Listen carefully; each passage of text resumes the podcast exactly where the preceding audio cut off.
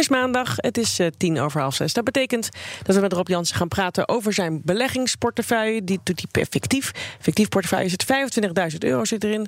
Nou Rob, welkom terug in de studio. Jij wilde beleggen in Big Pharma, hè? Ja. Welk farmaceutisch concern ben je ingestapt?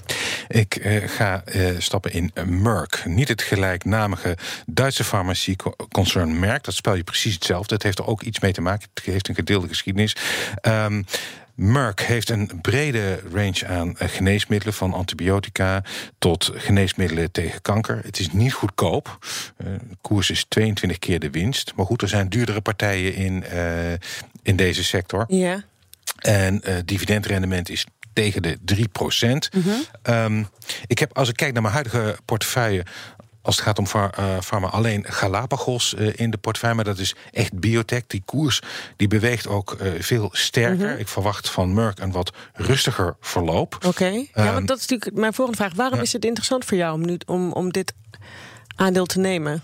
Nou, omdat ik uh, graag belegd wil zijn in een steady bedrijf met een goede kaststroom.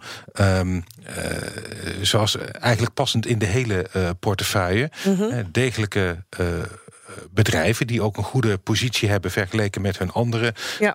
concurrenten. En ik denk als je echt naar de hele grote kijkt, dan heb je bijvoorbeeld Roche is ook een hele grote. Maar goed, ik, hou, ik heb wat dat betreft wel een voorkeur voor die Amerikaanse ja. farmaceutische bedrijven.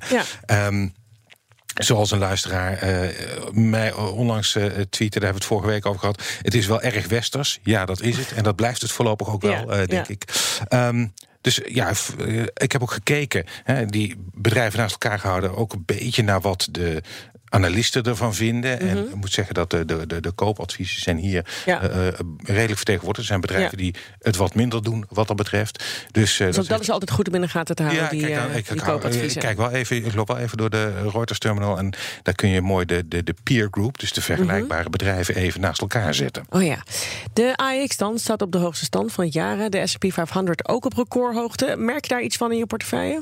Nou ja, ik moet wel zeggen, bij het voorlopig slot net zei ik uh, twee tiende procent in de. Mm -hmm. Maar ik zeg niet voor niks voorlopig, want er is altijd nog een soort naveiling. En het laatste tik is 7,5. En hij is toch 200ste procent lager gesloten. Dus oh. die twee tiende procent is helemaal weg.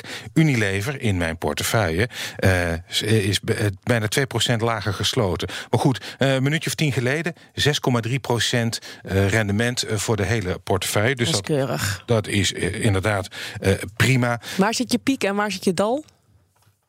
Het allerlaagste binnen de portefeuille welke ja? aandelen? Ja? Nou, op dit moment is uh, Prozus, hè, die een groot belang heeft in Tencent, uh, 8,6% lager. Unilever mm. staat hier nog 4,4, maar dat zal net ietsje meer zijn. Dat zijn op dit moment de twee enige dalers in de okay. portefeuille, dus dat valt heel erg mee. Maar als je dan kijkt bijvoorbeeld Anheuser-Busch, um, dat was een toppertje, die deed 15, 20% en die heeft een winstwaarschuwing gedaan. En dat is zo goed, ja, die staat vrijwel onveranderd nu sinds het moment dat ik het heb aangekocht. Dus okay. zelfs met die degelijke bedrijven ja, tussen aanhalingstekens weet je het nooit. Nee. Volgende belegging al bekend?